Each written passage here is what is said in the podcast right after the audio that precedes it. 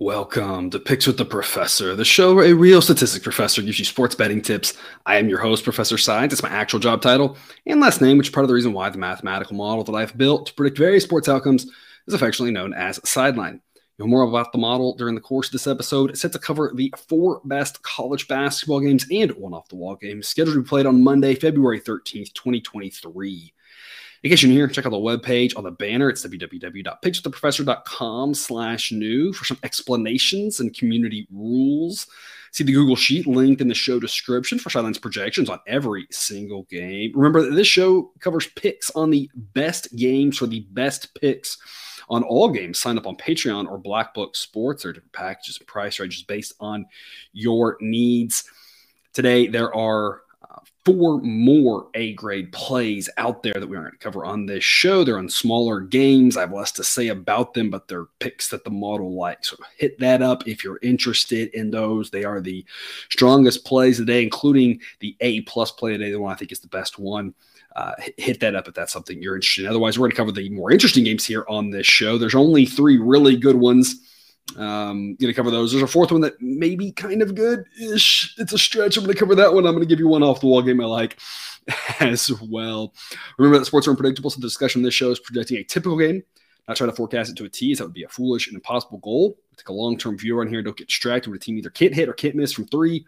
So those things balance out in the long run, but are hard to foresee before they happen. In other words, please understand the good and bad variance will occur. So as much as I'd like to say will be profitable each and every day, that is an impossible reality for any gambler. Closed out last week really strong. It was exciting. Ended up with a profitable week. It's always fun to see. Hopefully, we can do it again, maybe with a little bit less ups and downs. Um, I think last week we had, I believe, four, might have even been five games where a key player was announced that wasn't expected to be out, was announced out in between when I recorded it in game time.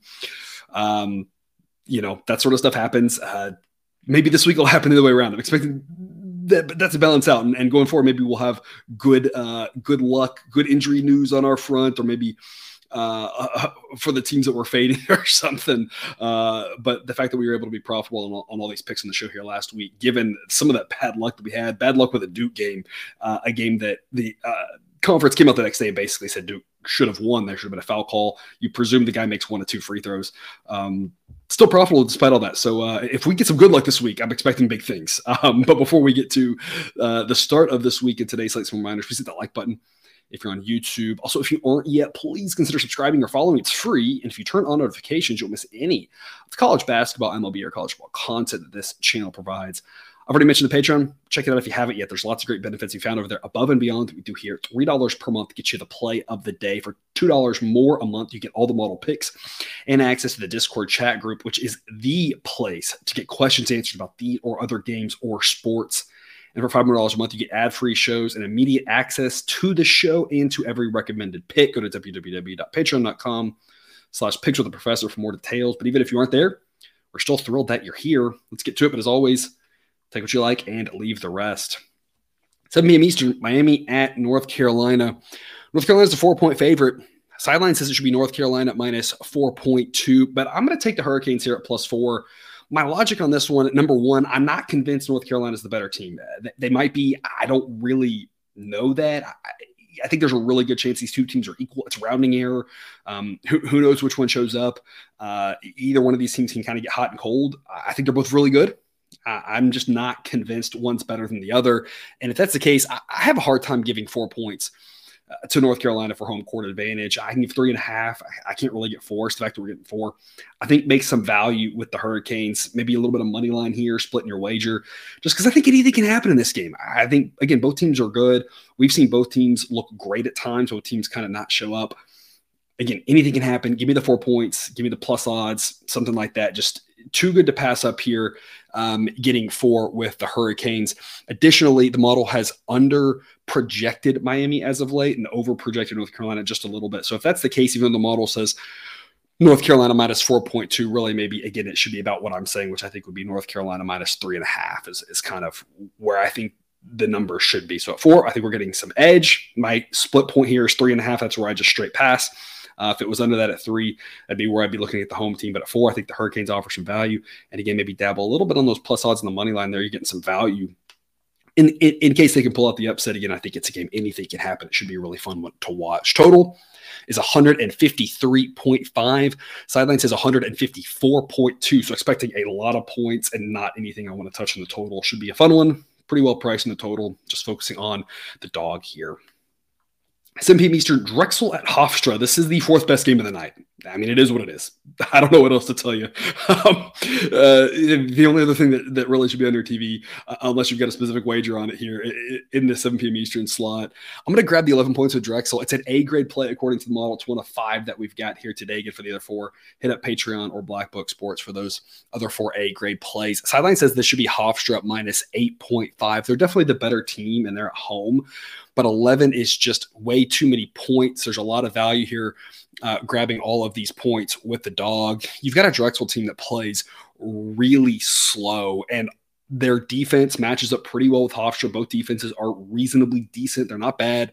Obviously, Hofstra has a huge offensive edge, but given the fact that Drexel knows um, you know that they're big underdogs in this game that they can't match up offensively. They do not want to get in track meet. They're going to take the air out of this ball and that's going to make the plus 11 that much more likely to hit just because we're going to really minimize the possessions grind it out slow ugly basketball. Again it's the fourth best game of the day but aesthetically it may not be a lot of fun to see because like i said i really expect drexel to slow this thing down as much as possible knowing that they just can't match up offensively on the road with hofstra.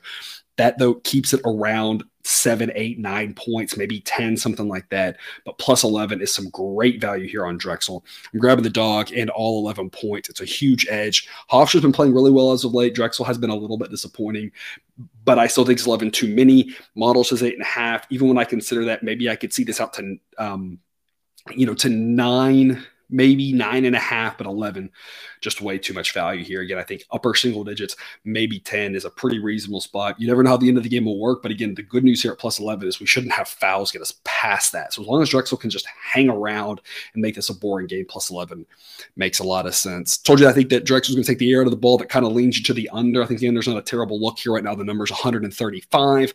Models is 133.6. It's not a big enough edge for me to play, but it is something I have my eye on here. Um, again, I just don't think there should be a lot of points in this game because Drexel, if they have any chance, has to really just kill the tempo in this one. So 135 might be a few too many. So I kind of lean towards the under. To the 9 p.m. games, West Virginia at Baylor. Uh, West Virginia. I, I, don't know is their specific travel arrangement. Somebody here may. Uh, they were in Austin on Saturday. I have to assume that they stayed out this direction, um, given that Austin and Waco are just a couple hours apart from each other. I, if they flew back home for Saturday and then flew back out here, that seems kind of crazy. So um, we're now into that territory. It's no different than what I talked about last week, where I faded Texas at Kansas in the same spot. That it's really tough for teams to do this. We see it in the Pac-12. It's not that it's impossible to do it. We see sometimes in the Pac-12, sometimes the team is able to win uh, the second game of the. Uh, I don't call it double header, but of, of the pair here where they're staying out on that road trip, it, it's it's just difficult. Um, and I think it's easier for the Pac-12 teams because they do it every other weekend. They're at least kind of used to it. Some of them, um, other conferences have done some similar things in, in, the past, but most conferences don't. The Big 12's had got a couple spots like this probably to help for travel, but they don't do it all the time. It's not an extremely common thing here. It kind of only happens on these Saturday, Monday things. So each team might do it once or twice a season. It's just weird. It's awkward. It's more like what happens in the tournament. But in the tournament, both teams are dealing with that. So it kind of evens out. It's a huge edge for the home team here because uh, Baylor's not doing that.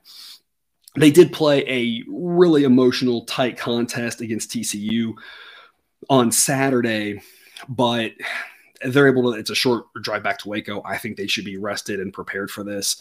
Um, West Virginia, I don't think they're as bad as that appearance that they had in Austin, where they got drubbed. But as I mentioned then, the reason I took the Longhorns in that game, uh, laying a number around this is just I just don't think they match up with these top teams in the conference. They might can win at home, but just like I said against Texas, West Virginia lost at home. I didn't think they were going to win on the road. They lost to Baylor at home. I don't think they're going to win on the road.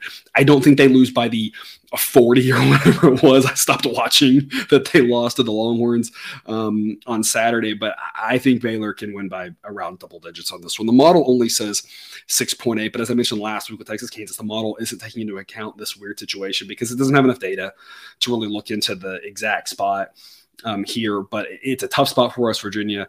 I think this Baylor team and the top six of the Big 12 are really, really good. And I think at home, they are most of the time going to take care of the bottom four teams in the conference. Maybe not every single time, but most of the time they're going to have their way with them. And that's going to be the situations where I'm okay laying bigger numbers. Otherwise, there's a lot of games in the Big 12 where I say, hey, just give me points because I don't really know what's going to happen. When you play the bottom four teams on the road, a lot of times I want points when those top six teams are playing each other. Just in general, a lot of times I just want the points because I don't know what's going to happen.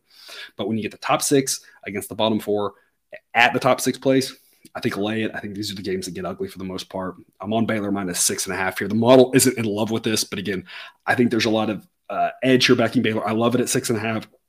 I love it at seven beyond that, I don't know what I would do. Um, so as long as though you're, you're, you're getting on this sooner rather than later, and you're seeing six, six and a half, seven, I think it's a great investment. Above seven stuff because seven's about the spot where the probabilities start dropping off because teams stop fouling quite as heavily towards the end of the game. So you never really know how that's going to play out.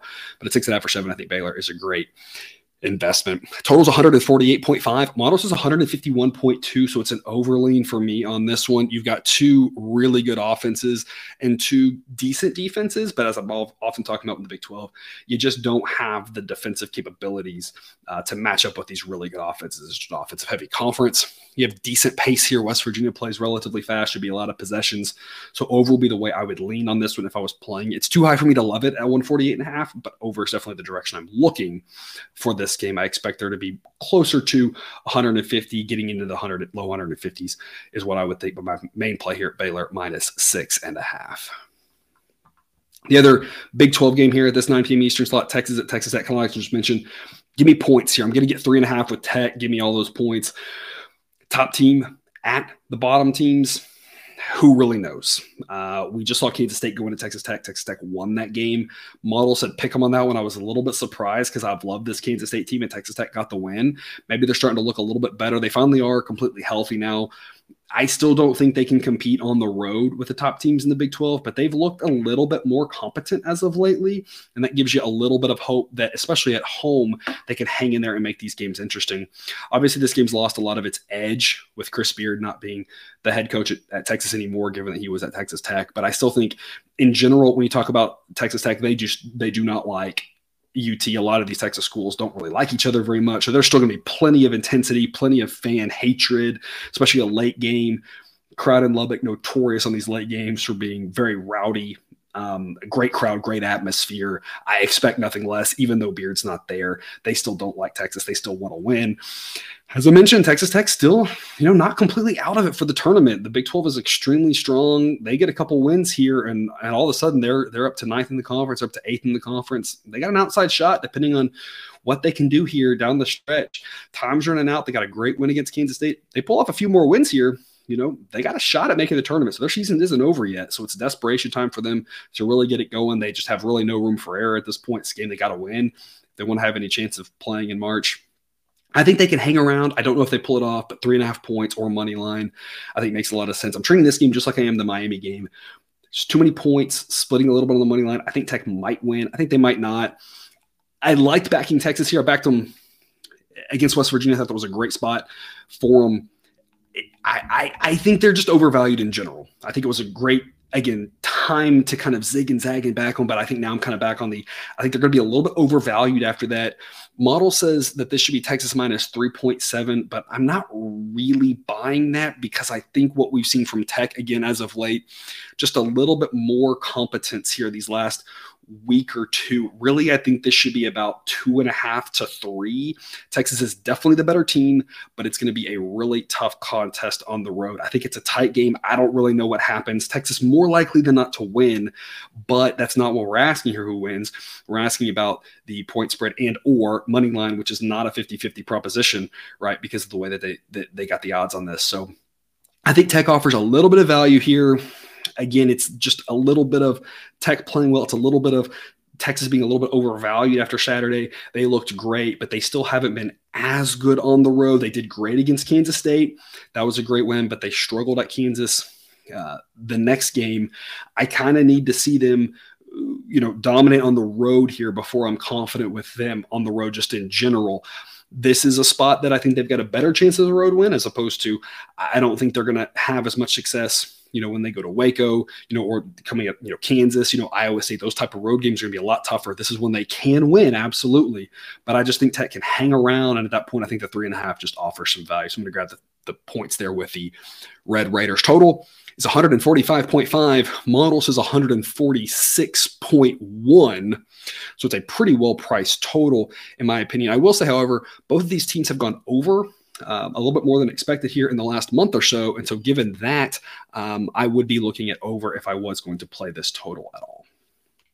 Which takes us to overtime, looking at some other games of interest here on the slate. One that might not catch your radar, not one of the A grade picks, one of the B grade picks in the model, though, but I really like it, is Southern laying six and a half at home against Texas Southern. Southern's been pretty good to us this year, 15 and 5 backing them. Texas Southern, we've been pretty good fading them 10 and 3, fading them. We've backed Texas Southern 10 times. They've gone 3 and 7. We backed them. So even when we're backing them, they're not covering. Texas Southern's historically been a really good team in the SWAC, but this year they just aren't quite as good. They're 8 and 17 on the season. Again, if you put the math together, what I said earlier, they're 6 and 17 against the spread. They're still getting too much respect. They're just not a very good basketball team.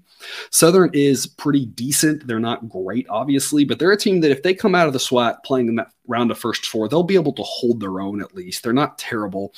At home, I think they pull away in the second half. I think they get a double digit victory. I like them minus six and a half. Model says eight. Like I said, I think eight, nine, 10, 11, 12 in that ballpark makes a lot of sense for this one. I just don't think Texas Southern has the horses in order to keep up with Southern. There should be a lot of pace in this game. Not great offenses. So we're going to have a lot of pace, but the total is only 142 and a half because of the fact that these offenses aren't very good, but there should be a ton of possessions. And that bodes really well for us because in a game with a lot of possessions, the better team is going to get to show that they are better. And again, it's not that Southern is great, but their offense at least is meh. Not good. their offense is not good versus Texas Southern's offense, which is terrible. And so when you get more possessions, Southern's going to kind of just score accidentally. They're at home not a great offense. They're going to score some. Texas Southern gets more possessions. I'm not sure they're going to do much with it. So the extra possessions and that tempo, I think, helps us here and allows us to cover this six and a half. I like Southern here in this one. And that's all I've got for you today. Thanks for tuning into this episode of with the Professor. Don't forget to subscribe so you can enjoy all the sports betting content that we provide on this channel. It's dropped right into your feed.